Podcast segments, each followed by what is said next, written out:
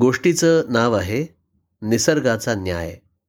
लेखिका डॉक्टर माधवी ठाकूर देसाई वाचक स्वर दिनेश अडावतकर. निसर्गाचा न्याय. एका विस्तीर्ण नदीकाठी एक घनदाट जंगल होतं. जंगलात तऱ्हेतऱ्हेचे प्राणी पक्षी अतिशय गुण्या गोविंदानं नांदत होते.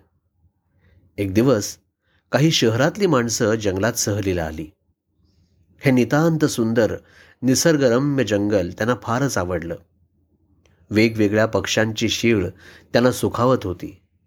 मनमुक्तपणे जंगलात बागडणारे प्राणी बघून तर ते हरखूनच गेले. जंगलातली शुद्ध हवा नदीचं स्वच्छ खळखळणारं पाणी यांच्यामुळे तर ती शहरी माणसं जंगलाच्या प्रेमातच पडली आणि वारंवार जंगलात यायला लागली. त्यातल्या काही लोकांना मग हळूहळू आपण इथेच घर बांधून राहावं असं वाटायला लागलं. मग काही झाडं तोडून त्यांनी घरांसाठी जागा केली आणि घरं बांधली. त्यांचं बघून आणखीही काही जण जंगलात राहायला आले. घरं बांधायला जागा हवी म्हणून लोकांनी आणखी झाडं कापली. कोणी एक शहाणा माणूस त्यांना झाडं कापू नका असं म्हणाला तर लोक म्हणाले हां त्याला काय होतंय? एवढी झाडं आहेत. दोन चार कापली तर काय फरक पडणार आहे? यावर तो शहाणा माणूस म्हणाला अरे त्या झाडांवर पक्षी घरटी करतात.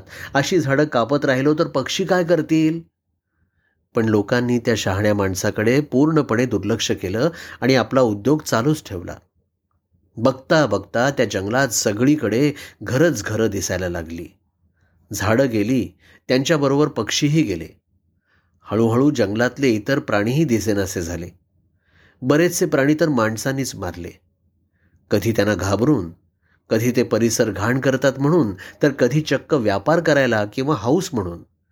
सगळीकडे नुसती माणसंच दिसायला लागली.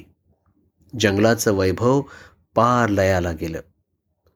त्या जंगलात नदीच्या काठी एक प्राचीन वृक्ष होता. लोक त्याला वृक्षराज असं म्हणत. वृक्षराज साक्षात देवाचं रूप आहे असा त्या माणसांचा समज होता. त्यामुळे माणसांच्या तावडीतून ते वृक्षराज तेवढे बचावले होते. माणसांनी केलेला संहार बघून वृक्षराज मनातून अतिशय खंतावत असत. अतिशय वाईट वाटलं की नदीला ते आपलं दुःख सांगत असत. नदी ही बिचारी दुःखी होती. कारण माणसांनी तिला अगदी घाण करून टाकली होती. कसली कसली विषारी द्रव्य नदीत मिसळली गेली होती. तिचं पाणी अगदी विषारी होऊन गेलं होतं. एक दिवस वृक्षराज फारच दुःखी झाले आणि नदीला म्हणाले हे कसलं जीर्ण? ना पक्ष्यांचे मधुर स्वर माझ्या कानावर पडतात ना गाईगुरांचं हंबरणं ना वाघसिंहांच्या डरकाळ्या. माझी पूजा करायच्या नावानं लोक मला फार त्रास देतात.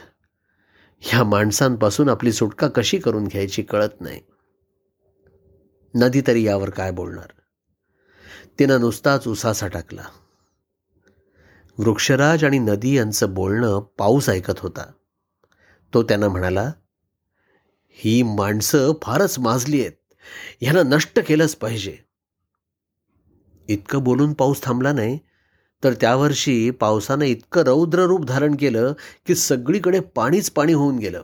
सगळं गाव पाण्याखाली बुडून गेलं. माणसं तर वाहून गेलीच पण माणसांची घरंही वाहून गेली त्यांचं सामान सुमान सगळं वाहून गेलं.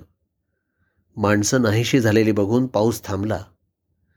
वृक्षराज आणि नदी यांनी पावसाचे आभार मानले. हळूहळू जंगलात नवीन झाडं उगवली. पक्षी त्यावर घरटी करू लागली. त्यांच्या मागोमाग इतर प्राणीही गावात परतले आणि सुखानं नांदू लागले. नदी स्वच्छ झाली. पक्षी गाऊ लागले गाई गुरं हमरू लागली वाघ सिंहांच्या डरकाळ्या सुरू झाल्या. बराच काळ लोटला. वृक्षराज आता वृद्ध झाले होते.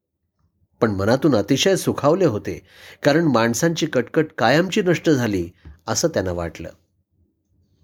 पण पण एक दिवस अघटित घडलं. एक माणूस दबकत दबकत नदीकाठी आला. नदी आणि वृक्षराज दोघंही घाबरले. इतर पक्ष्यांना आणि प्राण्यांना माणूस कोण ते ठाऊकच नव्हतं. गाईनं त्या माणसाला दूध दिलं झाडांनी सावली दिली माकडांनी फळं दिली त्यांचं ते औदार्य बघून वृक्षराज अतिशय क्रोधित झाले. त्यांनी सगळ्यांची एक सभा बोलावली आणि ते सांगू लागले अरे गावात जो नवीन आलेला प्राणी आहे ना त्याचं नाव आहे मनुष्य प्राणी. हा अतिशय घातकी प्राणी आहे. या प्राण्या इतका कृतघ्न प्राणी दुसरा कुठलाही नसेल. झाडांनी याला सावली दिली तर यानं झाडच कापली. गाईनं दूध दिलं तर यानं तिलाच नाहीसं केलं. जमिनीनं अन्न दिलं नदीनं पाणी दिलं तर यानं जमिनीत आणि नदीत विषारी द्रव्य मिसळली.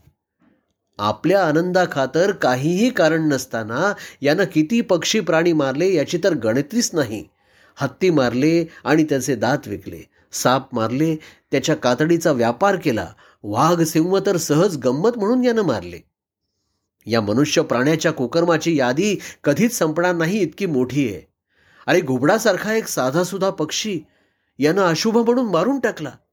आणि नुसतं घुबडच नाही तर इतरही अनेक प्राणी पक्षी यानं संपवले आहेत. या मनुष्य प्राण्या इतका लालची प्राणी शोधूनही सापडणार नाही. याची भूक कधीही भागत नाही. त्यामुळंच हा अतिशय घातकी आहे.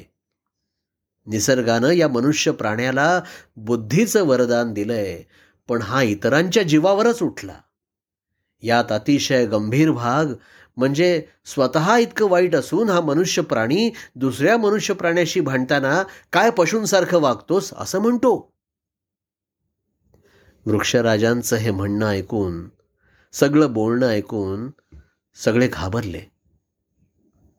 वृक्षराज आता करायचं काय? या मनुष्य प्राण्याला आपण आता इथून नाहीसं कसं करायचं? यावर वृक्षराज म्हणाले या मनुष्य प्राण्याला मारून टाकायचं. कोण मारणार? त्यानं आशेनं वाघ सिंहांकडे बघितलं.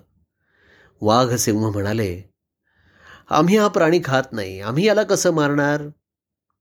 मग वृक्षराजाची नजर नागाकडं गेली. अरे या मनुष्य प्राण्याला तुझ्या विषानं मृत्यू येईल. तू चाव त्याला.